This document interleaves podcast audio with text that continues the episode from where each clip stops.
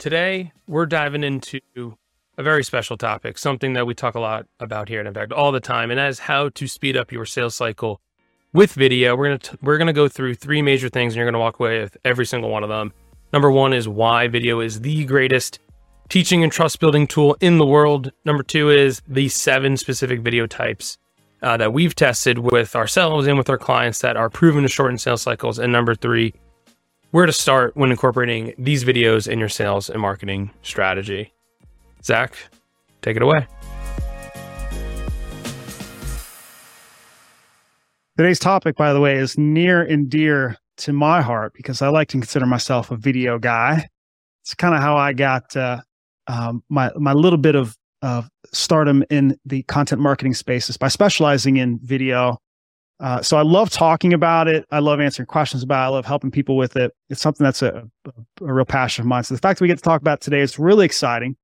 And so here's my question for you to ponder as we get started today, which is what percentage of your sales enablement content today is video based?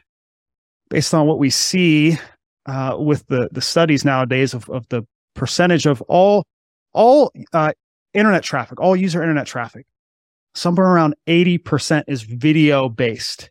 80%. So if you said anything around 5 10% of your your content is video based well we see we've got a bit of a misalignment here because uh, this is the way that for so many of us uh, we we consume a lot of video it informs our purchasing decisions and it should be a really important thing for us as a business but especially when it comes to our sales enablement a little bit about our journey with uh, video content over the years. Uh, roughly eight years ago, we really we could see that there were some some patterns emerging in the way that people use content to inform their buying decisions, but specifically how they used video to inform those decisions. But at that time, for a lot of companies, what their strategy was is that they would go to to a video production house and they'd get a few uh, videos made, uh, you know, a year. They'd spend tens of thousands of dollars on it. And then at the end of that year, they'd really not have much to show for it. So it wasn't really much of a strategy at all, but that's what we were doing at that point. So we said to ourselves, is there a better way? Is there a way that we could teach this to companies so as to develop a culture of, of communication through video in house? And by doing so, they could do it much cheaper, much faster, and more effectively. They actually would have something to show for it uh, in terms of revenue.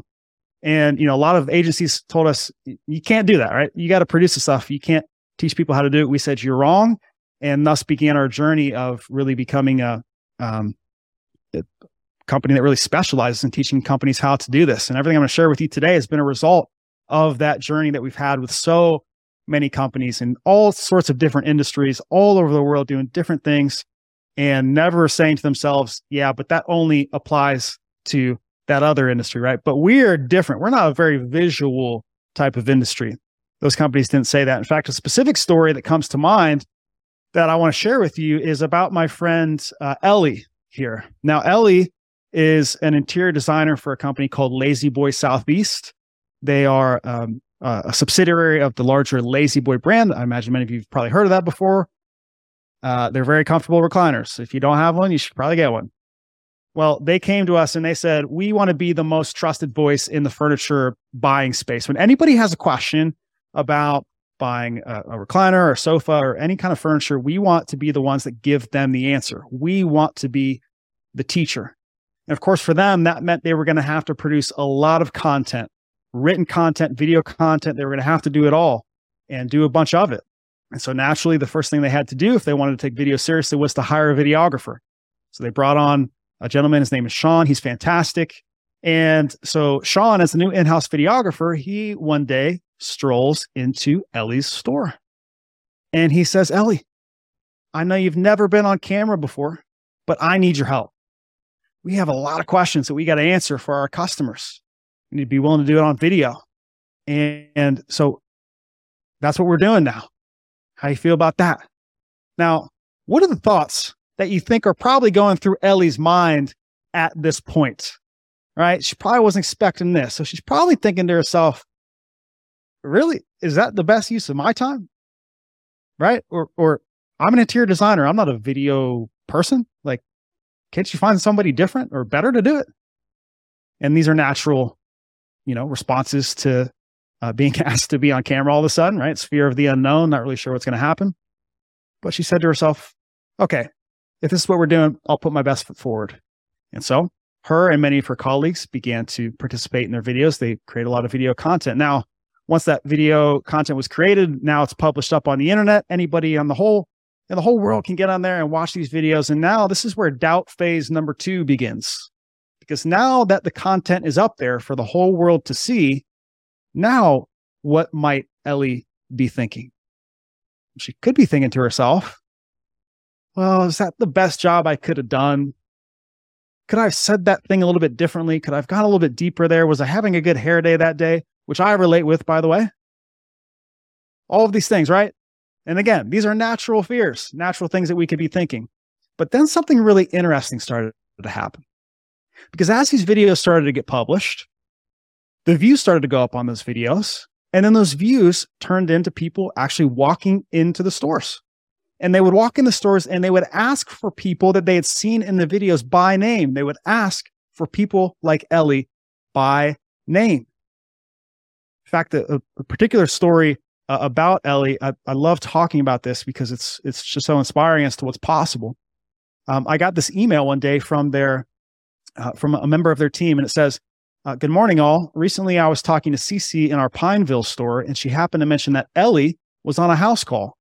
She told me that this customer came into the store and demanded to work with Ellie because she watched a video on YouTube and liked her personality. CC sent me a copy of her sales ticket, which is located below. And the total on that ticket was $10,000. That's a pretty good sale. That's a good day. That's a good day for Ellie and, and the folks at La-Z-Boy Southeast.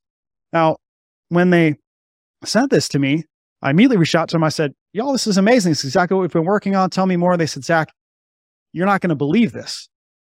When she went out to this particular customer's home, the customer couldn't stop saying, Wow, I can't believe there's a celebrity in my house right now. Now let's time out for a second. What on earth would cause somebody to say that they're working with a celebrity? It's because this magical thing had happened. They felt like they really knew and could trust Ellie. Now, could this sale have happened without that person watching those videos? Of course, could have happened. Could they have walked in there and still found Ellie and still found her amazing? Yes, absolutely. But is it possible that that customer could have felt that tremendous level of trust towards Ellie and towards that company had they not seen that video beforehand? I think you make a good case wouldn't have happened if that video content was never created. And it's stories like this that show us that video, um, amongst all of the other types of content that we could produce, it's the only type of content that allows prospects and customers to see us before we see them, to hear us before we hear them, and to know us before we know them. If we do these things well enough, it leads to this wonderful thing known as trust. That's the principle here. It's not about adapting to trends or or you know looking like you're cutting edge and cinematic and all those things those things are good but the goal and the principle really of video and visual communication is that it's a tool that can help us earn more trust and of course that's what we're constantly asking ourselves when it comes to our content now this is the great uh, equalizer i would say when you're talking with companies and uh, you, you're you're talking with them about creating content for their customers. So everyone kind of has their own general idea of what or how they would define a great video. So I want you to think to yourself, how would you, in your own terminology, define a great video for yourself as a viewer or a consumer of that content? Some people say things along the lines of, well, it's, you know, it's easy to watch and that can mean many things, right? So it's got the graphics, it's got a nice structure to it, it's got good audio, right? Which is something, by the way, none of us want to watch a video that has bad audio. So we, we say that that's probably quality of a great video. You might say something like, well, it's focused on the viewer. It's focused on me, like my problems, my needs, my questions, things that I care about, not just a big uh, pitch for something. A lot of people will say, well, Zach, I think a great video is short. We love to say that one, right? It's got to be quick. I think what we really mean when we say that is it, it's it gets to the point. It's it doesn't waste my time. Um, it shows me what I need to see. It tells me what I need to know. But what's interesting about this is if we define a great video like that, it's focused on us. It's easy for us to watch. It doesn't waste our time. It shows me what I need to see, tells me what I need to know. If those are the things we obsess over, then why is it for so many companies the video that they think they need that's going to change the game for them isn't about us video? Oh, we need to be talking more about ourselves, right? We need to be showing ourselves better. Right? And that's the stuff that's going to earn us the trust. That's not how so many of us would define a great video, a great experience as a viewer. We want things that are focused on us. And so, so what do we do? How do we break through from the just the about us video? Well, I'm pleased to tell you that we've got seven types of videos we're going to talk about today. We call these the selling seven because these are videos that close more deals. They earn more trust. They shorten the sales cycle. They're rooted in principles of communication and of building trust versus just do we have videos that we can display on our website, right? We've got to tie things back to principles. Now, if you're listening to this podcast and you don't you can't see it, I will be showing some video examples in in this episode of But We're Different. And so make sure you check it out on YouTube or on Spotify where you can actually see the video if you want to see the, the videos themselves, but you're still gonna be able to hear it and we'll still talk about these things. And so let's get into selling seven. First part of the selling seven is what we call 80% videos. Now, here's where that name comes from. If you go to most sales teams, in fact, we've done this poll like all over the world, all types of teams, and you ask those teams out of all of the questions that you get during the first sales appointment, what percentage of those questions are the same every single time? In other words, are the questions that always come up. They'll tell you it's somewhere around 80% of the questions are the same every single time. So the question we have to ask ourselves then is why do we keep answering these? Right? Is there a possibility that we could address these before that interaction? And if we could address them before that first interaction, what would be the result? Well, if they don't have to ask them, then you can focus on other things. So you can not only have a shorter meeting, but you can focus on getting them through the sales cycle, cycle quicker, perhaps. If you sent it before that first interaction, now look, they see you, they hear you, they know you before that first interaction. So it's a good opportunity for us to build trust. And if you go to most of these teams, by the way, that say 80% of the questions are the same, and you ask them what those questions are, they can easily tell you what the questions are. In fact, for the team at New Tech Machinery, uh, this was actually a big problem for them because they were doing pretty good at generating contacts. In other words, people that would raise their hand say, I want to talk to a salesperson. But the problem was many of these leads weren't actually qualified to buy anyways. They weren't a good fit and they wouldn't have been able to afford the machines anyway. So what do you do there, right? You can't just staff up a bigger sales team to work with people who aren't qualified. You got to figure out a way to to disqualify folks sooner. And that comes in the form of answering questions that you typically hear on the first appointment. And so here's how they address that. Hi, I'm Clark Knapp from New Tech Machinery. This video will answer some of the common questions we receive. Our panel machines are good for both. We've got the SSR, which is the Multi-Pro Junior, the residential machine, that's what the R stands for, and the SSH, which is a hydraulically powered and sheared machine. And both of those machines run residential panels. Well, the SSQ runs both residential and commercial profiles.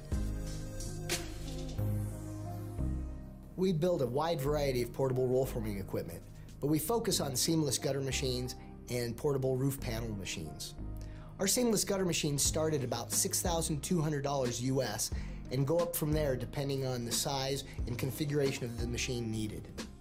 As far as our roof panel machines go, they start at about $27,000 US and go up from there depending on whether the machine's residential, light commercial, or commercial. All right, now you can see that's a stark difference from sending an about us video. I mean, it's almost laughable to think that that's what we would think would move the needle.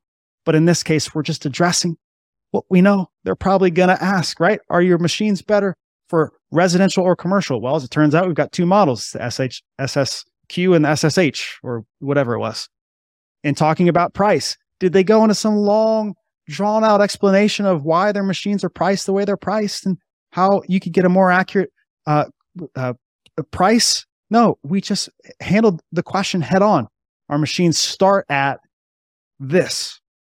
And so for them, this has been an incredible tool that they can use for qualifying and disqualifying on the front end by just being willing to say and answer the question what do these machines cost? What type of machines do you have? I mean, it's not some in depth type of thing, but you can see where this would immediately be applicable within the sales process. These 80% videos, folks, have been some of the most influential videos that any sales team can have. I've seen it time and time again. You can use them on the front end. You can use them during the sales process. You can use them on your homepage. And look, all you're doing is answering questions that you hear all of the time. That's the 80% video. Next up in the selling seven, we have what we call bio video. So I want to walk you all through a, a scenario you've likely been in before. Uh, let's say you're in a retail environment and you're at like a you know electronics store or you're at the the, the hardware store and you're standing there in front of that rack and you're looking at all of your different options in front of you and then that that person in that nice bright polo or apron walks up to you seemingly a okay person and they and they ask you an innocent question. They say hey can i help you?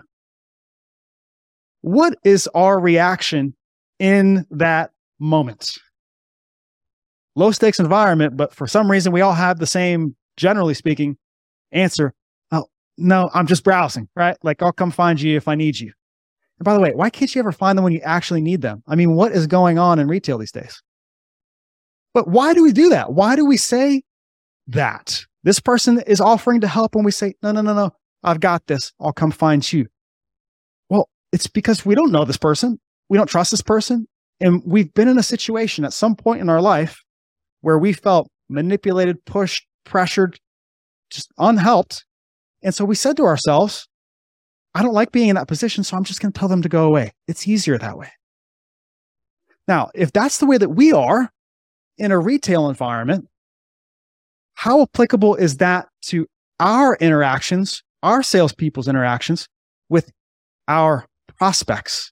How many of them come into the process already saying to themselves, gosh, I just hope that, they're not to, uh, you know, pressure me, manipulate me, whatever. I, I'm to put my guard up. I'm to put my barrier up to make sure I don't get manipulated in some way.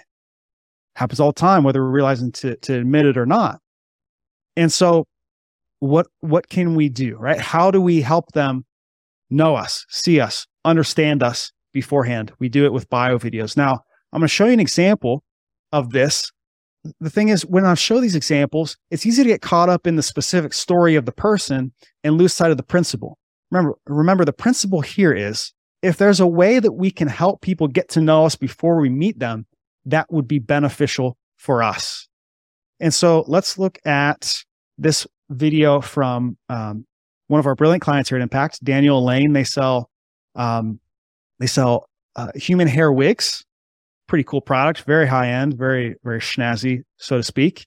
And we're gonna we're gonna meet one of their uh, sales reps. Her name is Tracy. Hi, I'm Tracy and I work at Daniel Alain. I live in Huntington Beach and um, I'm really excited to, to share my story with you. My hair loss journey started when I was in my early 20s. So, four years ago, I um, had to go through radiation because I've had numerous skin cancers on my scalp and what I was left with was two bald spots um, on my scalp. I couldn't cover them anymore. So years ago, I had gone to Daniel Alain. Uh, my daughter told me about him. I had bought other wigs in the past, and once I got them home, I never even wore them. I spent money on wigs that I knew when I walked out with them that I was never going to wear it. Now we go on to hear, and by the way, isn't Tracy lovely? She's amazing. We go on to hear in her her bio video. Not only was she a um, um, a former customer of Daniel Alain, but really the impact that the product had on her life and on her self esteem. And now she is so passionate about helping people with that same thing. It's a really beautiful story. Now, the, the, there's no manipulation here in, in, in what I'm uh, proposing to you. What I'm saying is, in this case, Tracy knows if people can know a little bit about me, about my story, perhaps that'll help us get set on the right foot when we have this interaction together. And by watching this, perhaps one of these people will say, wow, Tracy gets me. That's the response we should want any of our prospects to have with our salespeople. It doesn't have to be salespeople either. It could be anybody within the company. Is there a way that we can really build that high bonding experience and really allow people to get to know us and trust us in that way, not in a manipulative way, but just what would they need to know or understand about us to help them trust us just a little bit more? That's the employee bio video. These again are really powerful. They can go in email signatures. They can go on meet the team pages. They can be used as introductions, uh, depending on if you're transitioning between people within your organization. These are really great, powerful. They're uh, really fun to do as well. Third in the selling seven is landing page videos. Just to define what a landing page is for everybody, so we have a shared definition. Landing page is any page of the website that has a form on it where we're asking for sensitive information, very, very sensitive stuff like our email, you know, or our telephone number. We guard the stuff with our life because generally, when you go to a landing page or you get to a forum on a website, it's asking you for that sensitive information what's that fear that starts to well up inside of you? What's that feeling you start to get? Am I going to get spammed? Right? Do I really want to trust this company with my information? We get spammed even when we don't fill forms out. So we're even like more protective if we can control it, right? So again, if this is the way that we feel when we are presented with forms, how many of your prospects and website visitors get to that form and are experiencing that same level of doubt and fear? What's going to happen when I fill this form out? And so again, we're actually going to go, we're going to look at another example uh, from Tracy, actually, on the Daniel Alain website. So when you get to the to their book a consultation uh, page, of course, you've got to fill in your name and your email and pick a time and all that stuff. Again, how many people are going to be experiencing that feeling of what's going to happen? Am I going to get spammed? Are they going to like misuse my information in some way? Here's how they have handled that at Daniel Alain. I'm Tracy, one of the hair loss consultants here at Daniel Alain. If you're watching this video, you are taking the first big step into considering wearing hair, or simply just to learn more about what we have to offer. Here at Daniel Alain, we understand taking the step to reach out for a consultation can feel scary, but we want you to know you are not alone. We have helped thousands of women just like you. Our experienced consultants will answer all your questions, listen to your concerns and needs, and help you find the best solution to make you feel empowered and take back the control you may feel you have lost over your hair loss journey. And remember, providing your contact information and booking a one on one consultation is private and stays between us. We will not share your information with anyone. We are here to provide you with a safe and comfortable environment sometimes just saying, hey, we won't misuse your information is something you need to say. But at that point, ideally speaking, the prospects that are visiting Daniel Alain, they're thinking about booking a consultation. We, we are checking the box of, are we doing whatever we can to help them feel better about filling that form out?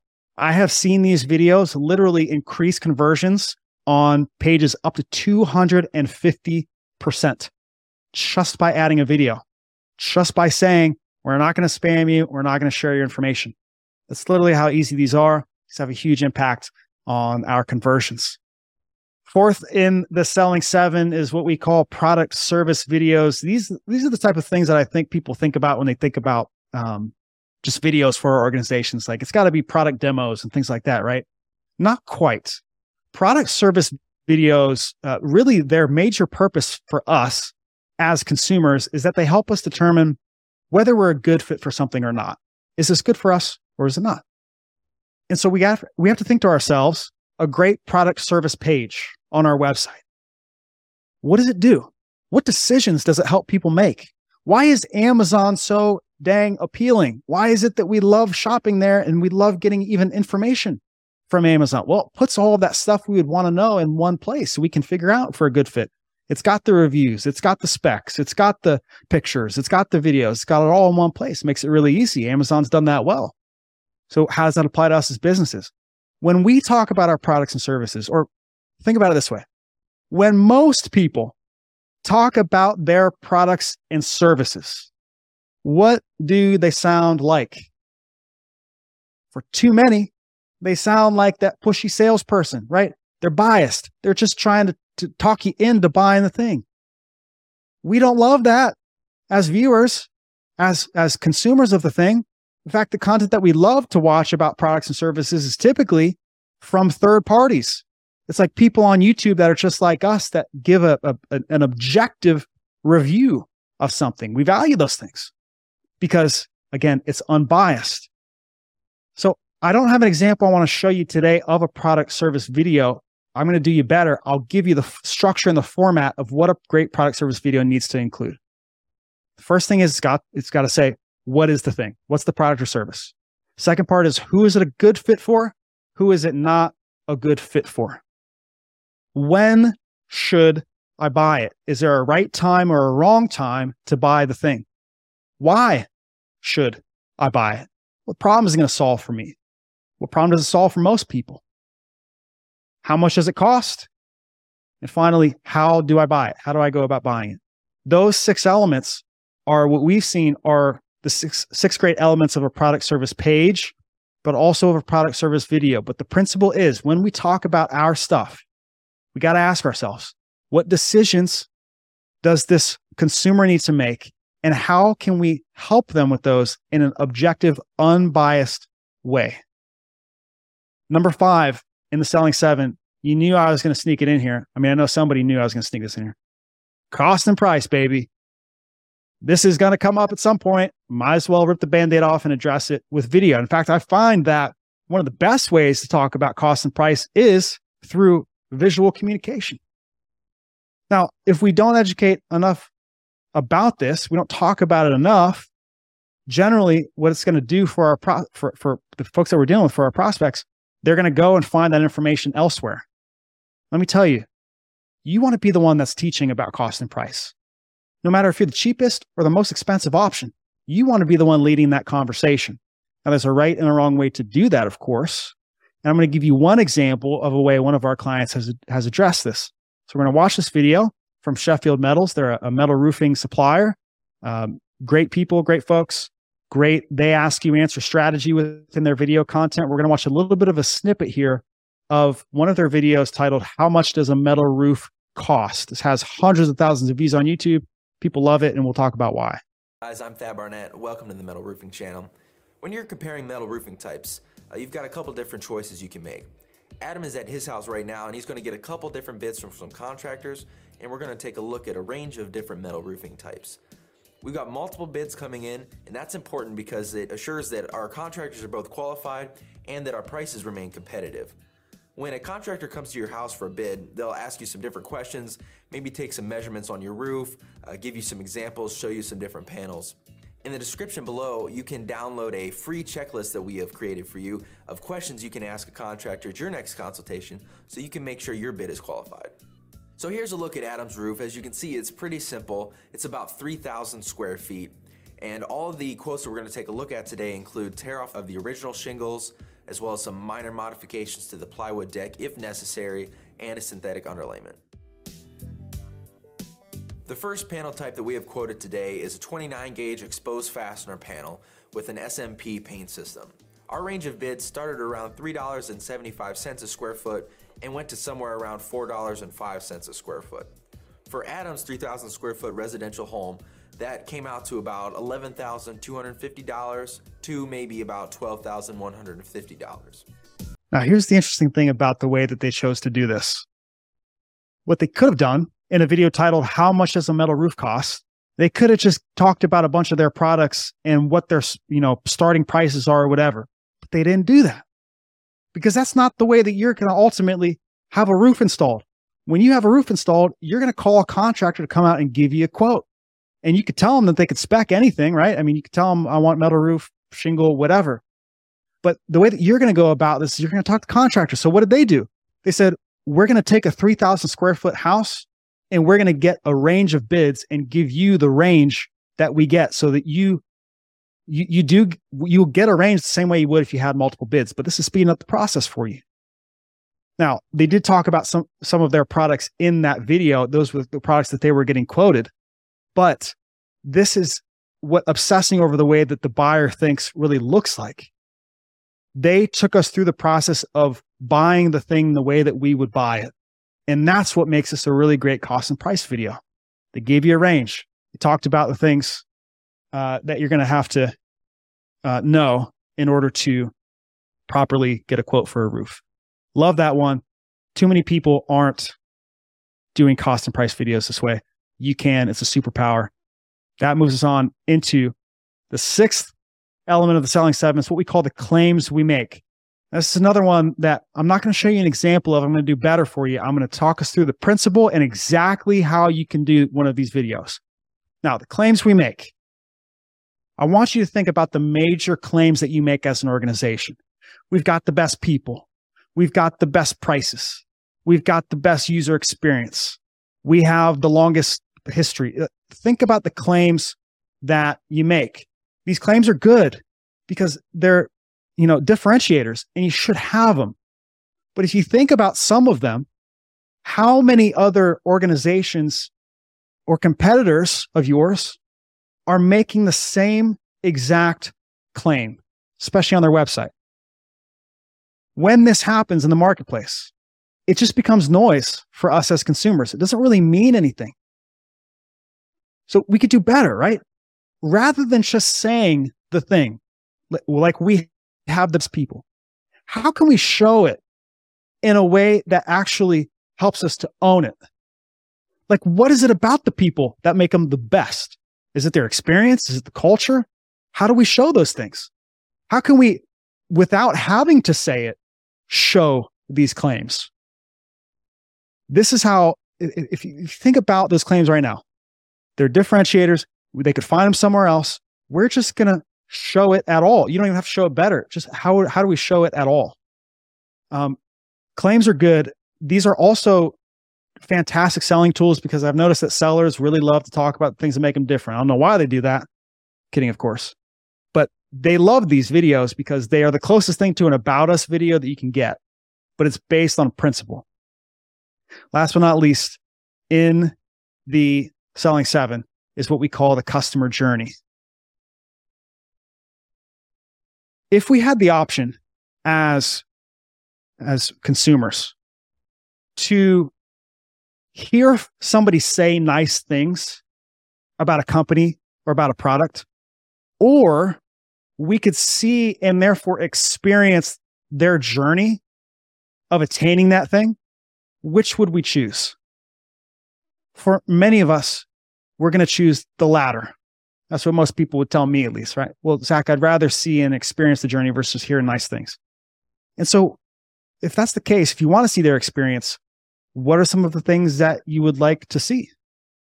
Well, you probably want to see what was their problem they had initially. What were the different ways that they thought about solving that problem? What was it that told them that the, the solution that they had was the right one? What was their experience in, uh, of, of receiving the solution? What do they think about it now? These are types of things that we want to see. These are also the reason why we love Disney movies because they use the hero's journey into just about everything, right? The reason that we love the hero's journey is because we we ourselves can identify with the hero. And that's why the customer journey video is no different. We would want customers to be able to see another customer, experience their journey, and say to themselves, that's the journey I want. That's me. That's the result that I'm looking for too. Not just saying nice things, but being able to say, that is exactly what I want to experience as well. We're going to look at a quick example here from from a previous client of ours, Burrells uh, Jewelers, and we're going to hear a little bit from Claire here about her experience of of getting a custom bespoke uh, engagement uh, ring. I had a really clear vision of how it would fit and how it would be like a sort of replica of the engagement ring in miniature form around the ring. I found that a lot of jewelers are quite persuasive and felt like they were trying to sell you something. because you don't really get that with Burrells. It's much more sensitive and you can really sense it's a family business and it was more about what do you really want. So once I'd been to lots of other jewelers and I came into Burrells, it, it, was an easy decision to just say, "What I found, I found the right jewelers. This is the, this is what I want, and, and these are the people I want to make my ring."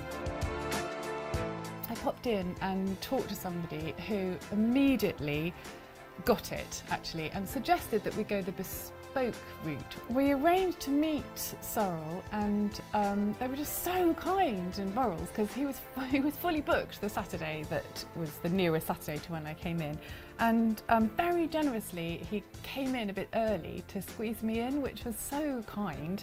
He, he has this sort of rare passion for his craft really. You could tell that he sort of lives and breathes jewellery designing and making and it was his absolute calling in life. Well, I'm sure he's like this with everyone, but I think it was it wasn't just somebody who's coming in to buy an expensive ring. It was it's a big life purchase for us, and and I think he that was not lost on Sorrel, and it was it, it felt like it was hugely important. What an incredible craftsmanship that goes into these like bespoke pieces of jewelry, by the way. So let's look at some of the principles that we see there. We hear about Claire's journey in the beginning. She was talking with many different jewelers, and what was her experience like? She found that many were quite persuasive. And she didn't really feel that when she was with the folks at Burrells. As they started working together, she said it was clear that the, the gentleman that we were working with, he cared about our result. He came in on his day off. You could tell that he this is his absolute calling in life. He loves what he does. Is that the quality that you would want out of somebody making you a bespoke piece of jewelry, especially something as important as a wedding ring? Incredible, right? But again, we got to see, hear, and know them in this experience, right? It's different than a testimonial. It's different than just hearing nice things. We get to experience a little bit about what they went through. And ideally speaking, for the folks at Burrells and their prospects, they can watch this and go, that's the journey that I want. I want to be just like Claire. As as a, a conclusion here of the selling seven, I want you to remember what the principle we're really talking about here is. It's not just about um, in, embracing some trend or doing video because everyone else is doing it, or even just doing it because Zach said you should do it. Remember, this is based on a timeless principle of trust. Just so happens this is one of the best ways that we can do it because they can get to know us by seeing us, hearing us, and knowing us before we see, hear, and know them. These are the questions I'd ask yourself, uh, you know, how to think different for this week. Do we see video as a box to be checked or a truly valuable sales tool that empowers our buyer? What are the major claims that we make, but we don't show? How much of our buying process can be navigated through video if the customer preferred to buy that way? And finally, are we willing to do the work and do what it takes to create world class video content and be the best in our industry. That's the selling seven, y'all. Now's now's uh, Nikki B's chance to get on the ones and twos, and we can ask some questions. Thanks, man. Yeah, if uh, if anyone has a question, you can DM the question me directly, or you can throw it in the chat. You can raise your Zoom hand. Thanks, Catherine. We can get you going if you'd like. Um, you're okay. Um, I'm sure you have a question. Someone else has the exact same question. So, Catherine, we'll, we'll throw it to you first. What's up? Thanks so much. This is so, so helpful. My question is a little broader than video, if that's okay. Sure. We um, are just getting started. We've all read the book on our team and are, you know, making our content outlines, the top Exciting. videos, the top, you know, articles to do all of it. But along the lines of, but we're different, um, we have a smaller ticket item that we sell. It's about $400. It's a membership that includes professional liability insurance. And people generally just buy it through our website. We don't do one-on-one sales calls. We don't have, you know, visits or anything like that. We have all the information on our website and people click and apply or they don't. So in that sense, I'm feeling like maybe we are a little different, but I'm sure there are examples that you guys have of other companies or products that are more like what we're doing and maybe examples that we could follow how we adapt this since there isn't necessarily that that sales call phase.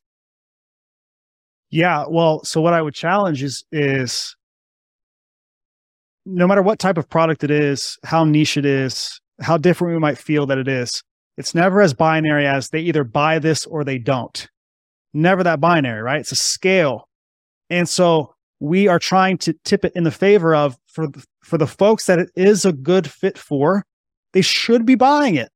And so what is it that's still there for them that's causing them FUD, right? Fear, uncertainty, and doubt. And so in terms of where to get started, it's it's identifying where what are those those misconceptions? What are those myths that they believe? What are those things that they are finding out there on the internet or from their friends or their peers, whatever, that just aren't true? Being willing to challenge those things and then say there's a better way and you're a good fit for it if blank right? That should be the guiding light for for your communication in general. So was it a was what is it that you're struggling with specifically? Is it is it content topics that you want to address? Is it the user experience of the website and that we've got it's sort of like what is the process and the customer journey minus that you know, click here to book your call or click here for the sales consult. Since we're not doing those, how do we navigate maybe with around where that step would normally be since we're not, since we don't have that step? Yeah. I mean, they're still going to have questions. They're still going to have worries and fears. So, you know, make sure you have a learning center on your website that allows them to navigate through that themselves. Make sure that you've really taken a hard look at your, your messaging you know, we love story brand messaging here at Impact. We help a lot of our clients with it, right? Or, so I, am assuming you're direct, you're you're using that now. We are using that. Yep, we're working yeah, with yeah, wonderful, also. wonderful, right? So so that's the that's the funnel we can use to get them to convert. Again, we're inviting them inviting them into a story. And so if you're doing both those things, Catherine, I'd say keep doing that. And another thing you can add as a guiding light is what what can we teach that nobody else is teaching right now? What is something that we have that makes us unique that we can talk about? Is it a point of view that we have? Is it? A, is we it... actually are have are, are putting together a big training program that is something that no one else in our space is doing, um, and and really looking at at emphasizing that and using that as a you know calling card through the industry. Yeah, yeah. The um, you said it's personal liability insurance. Uh, professional liability. Professional liability insurance. Yeah, I, f- I find that insurance too. Another thing, Catherine, is like taking things way back to the basics. It is, and this is a smaller. We're not, you know, c- creating custom packages and things. Really, like our our membership with the insurance is four hundred dollars a year. It's a it's a much lower ticket item than than most of the examples that I see. Yep. Uh, you know, used with they ask you answer and all of this. So I just was wondering, is like is there something specific to these lower ticket items or, you know, is there an example out there? Because most of the ones that we see are are much bigger with a much more elaborate process just to see if there was one that, you know, was more similar that we could follow. Yeah, go check out Barry Insurance if you haven't seen their website yet. Yeah, no, we actually just redid our website modeled almost exactly. it's good. Hey, that's rip off and duplicate. We love that, right? Um, and what's the name, Catherine, of your company? It's the Energy Medicine Professional Association. Energy Love it. I just wanted you to get a, a plug in there, right? In case anybody. Oh, thanks. yeah. Yes, we also have the Association of Professional Coaches. Love it. Yeah, it is good stuff. If I could ask one more question, we're we're not quite at the level to jump into HubSpot yet. Are there suggestions for how we might do like baby analytics? Where what are some useful things to sort of getting baby analytics with what we're doing before we're able to make the jump to HubSpot? Yeah, I'm gonna let Nick take that one. He he's uh He's the man. Thank you so much. You know, so where are you hosting your stuff right now? That's well, so right now we use an association um, uh, membership software called Wild Apricot, and we use ClickFunnels for our for our funnels. And are you specifically referring to tracking like videos, or are you tracking just like overall content consumption? And- tracking overall content. We're we're in the process of creating the learning center on our website, so that would, uh, but I'm thinking about all the things that uh, Marcus was talking about in the book about, you know, knowing where people come from when they go to that landing page, how long they're there, where do they go after that to know is this article producing something for us or are we just, you know, wasting our time? Is this video producing something for us or are we, you know, just having fun in our own little video land? Right. So my recommendation, actually look into HubSpot Marketing Hub free. You can embed the tracking code right on, on your website. You can get a whole suite of uh, analytics and information there that might just give you exactly what you need at like the super we high level. missed that they had anything free. Oh yeah, they have a awesome, and I, it's been a while since I've looked at their free tier, but they're always moving professional like paid features down into the free bucket as they release new new things. So I would check that out. That should give you a lot of good stuff. Um, offer the ability to host a certain amount of videos and things like that in their file manager for free as well. So that should give you a pretty basic setup for kind of what you're trying to do with like early launch. Um, as you get more elaborate, then we move into tools like Vidyard and stuff. We can get all the watch time and all that stuff down. But I would say for what you're trying to do, HubSpot free is definitely your best bet. And then obviously like Google Analytics is going to be a great thing if you're looking for on-site behavior and funnels and things like that is another good option. Awesome. I really appreciate you guys are awesome. Thank you. Thank you. Thanks, Thanks for coming, Catherine. All um, right. I, I, can go ahead and address Michael's question here too in the chat. So I, I, I breeze past this pretty quick. Product service pages and product service videos. Uh, six elements. What is it? So what is the product service? Who's it a good fit for, not a good fit for? When should I buy it? Is there a right time or a wrong time? Why should I buy it? What problem is it going to solve for me ultimately? Um, how much does it cost? And how do I buy it? All right. So what's the next step? Do I need to book a call with somebody? Do I need to go to a certain page of the website? Whatever. Those are the six elements of product service page videos and product service pages. Well, man, I have, I think this is worth unpacking a little bit, which is Catherine's situation, just a little bit more on because it's sticking with me, which is her ticket item is like 400 bucks. So it's not this like huge, huge purchase for like 6,000, 20,000, whatever it is. And it's not like an impulse buy. It's somewhere in between. And it, so this relates to one of the questions we got, which is this, where do I put these videos so that they're consumed in the right way? Is this a hub, is this a website thing, a YouTube thing, a both? Do I have a separate thing and just send them one off? In sales conversations, which which we know doesn't necessarily apply to Catherine's situation. So let's talk a little bit about like how do you use these videos? Where do you set them up based on your business so that people consume them and it gets the job done? Yeah. So the the videos that we covered today aren't a great fit for your YouTube channel because every video that we talked about today is specific to you and your business. So you want people on your website to be watching these where I'd say use YouTube is, you know, if you're they ask you answer practitioner, the big five stuff, right? How much does a metal roof cost? Actually, that example you would put on YouTube, right? But if it was how much does Sheffield Metal Sheffield Metals metal roofs cost, that would go on their website.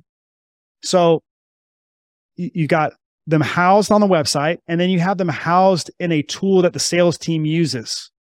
So what I often do is I train sales teams on how to leverage uh, video with Vidyard. So I'm teaching them how to do one-to-one video but also how to embed their selling seven videos in a player that they can also send via email. So you don't always just have to send people to pages of the website. You can in an email go, Hey, it's Zach here. And the video that's about to start playing in two seconds after I'm done here is a, a, a video that answers a lot of common questions we get on the first sales appointment. Can't wait to see you. Boom, 80% video starts playing and that you've integrated it in the sales process. It's really clean and crisp and sharp, and it's oh man, it feels good. So that's really the the ways that you want to use this. Get get them on the appropriate pages of the website and get them in the hands of your sales team and have them send them in an appropriate way. Right? Don't be attaching MP4s to emails and stuff like that, right? Send people links, they can go watch it in a video player properly. YouTube's not great for it because you can't track anything. Not not the things you'd want to track when it comes to sales videos. Right. In in Catherine's situation where there's little to no sales people involved in this process, the goal here is consumption. So when we tee this up on the website, we want to put them in places where they're easily found, make them easily sortable, make them indexable so that when someone goes to your site, talk about the learning center, someone can be able to find. And it's not just, oh, I can sort by videos. Any video will do. It's not the way that people navigate websites. People think about finding information. It's, I need information on price and I choose to consume that information in a video format. I need information on what it is that, what this product or service is or is not. And I choose to consume that in the format of a video. And we want it in every format, right? So like right now we're doing we record this. We do this as a live event. We syndicate it as a podcast. We chop it up into clips and we have different ways of distributing and then allowing people to consume the content. I would do the same. We have articles that cover the exact same things that we just covered today. So it's making sure that you're creating the content in a way that people want to consume it. And the goal here is consumption. Do people consume it, learn something that they didn't, and it encourages them or guides them to making the right decision for them. All right. I'm going to answer answer Michael's question here, and this might be the last one. But he says, "Is there a, a less expensive alternative to Vidyard that will track viewing statistics for small business use?" So, Michael, just depends on what you mean by viewing statistics. If if what what you're saying is like we want to be able to see on a per like contact basis, like if I came to your site, I filled out a form, and therefore you have my information. You wanted to see what videos I was watching, what percentage. Um, that's Vidyard. That's that's the pro stuff. That's the good stuff. That's like top of the line. HubSpot video, though, like Nick alluded to earlier, if you if you're on HubSpot, you probably already have HubSpot video uh, up to a certain extent, right? Just, you just have a limit on how many you can have in there, and a limit on the statistics that you can get to. Um, if you just want basic viewing analytics, though, of like how long do people watch your videos, how many how many people have watched it, whatever, that's YouTube, Vimeo, those those will allow you to do that. And those are free. Although vimeo has a business tool as well that's decent but it's not perfect. So thank you everybody for joining us today if there are any questions that i didn't get to um, or that pop in your mind later you can always email me directly at zbassner at impactplus.com and i will get back to you if you'd like to share the session with your peers your colleagues the recording is going to be uploaded to our YouTube channel and the audio will be uploaded to the But We're Different Live podcast. You can find them on any major podcast platform. We will be back here with another session of But We're Different Live next Tuesday at 3 p.m. And we hope to see you there. Everybody have a fantastic rest of your Tuesday. Thanks, everyone.